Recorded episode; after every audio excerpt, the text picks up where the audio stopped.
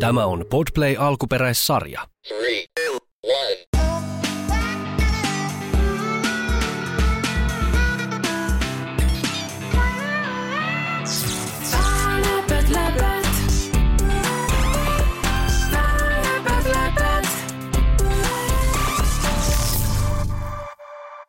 Mä oon Tino.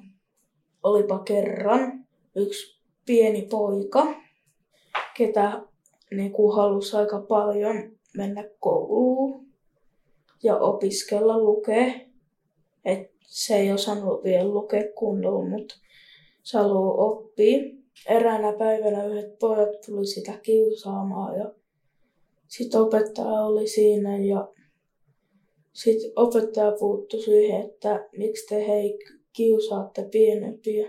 No se kiusaaminen sitten loppui, kun sen isä meni sanoo niiden äitille ja sitten se loppui siihen ja sitten oli kaikki hyvin ja niin. Sen pituinen se. Läpät, läpät. Pienen pojan unelma. Olipa kerran pieni poika nimeltään Leo, joka asui suuressa kaupungissa. Leo oli aina unelmoinut koulusta ja oppimisesta. Hän katseli muita lapsia, jotka kantoivat koulureppujaan ja kertoi isälleen ja äidilleen, kuinka hänkin halusi opiskella ja oppia lukemaan. Eräänä päivänä Leo sai viimein mennä kouluun. Hän valitsi parhaan paitansa ja kiillotti kengät loistaviksi. Koulussa Leo kohtasi monia lapsia ja hän oli innoissaan kaikista uusista asioista, joita hän alkoi oppia. Mutta eräänä päivänä, kun Leo istui koulun pihalla ja luki kirjaansa, kolme isompaa poikaa tuli ja alkoi kiusata häntä.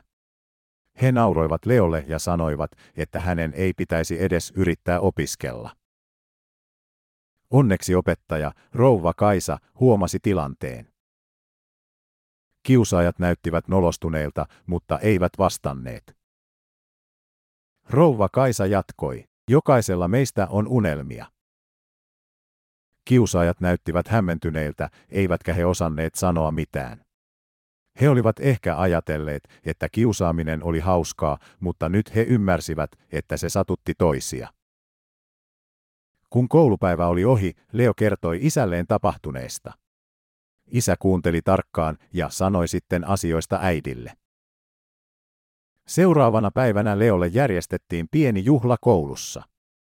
Kaikki lapset, mukaan lukien kiusaajat, osallistuivat siihen. He lauloivat ja tanssivat, ja jokainen antoi Leolle halauksen.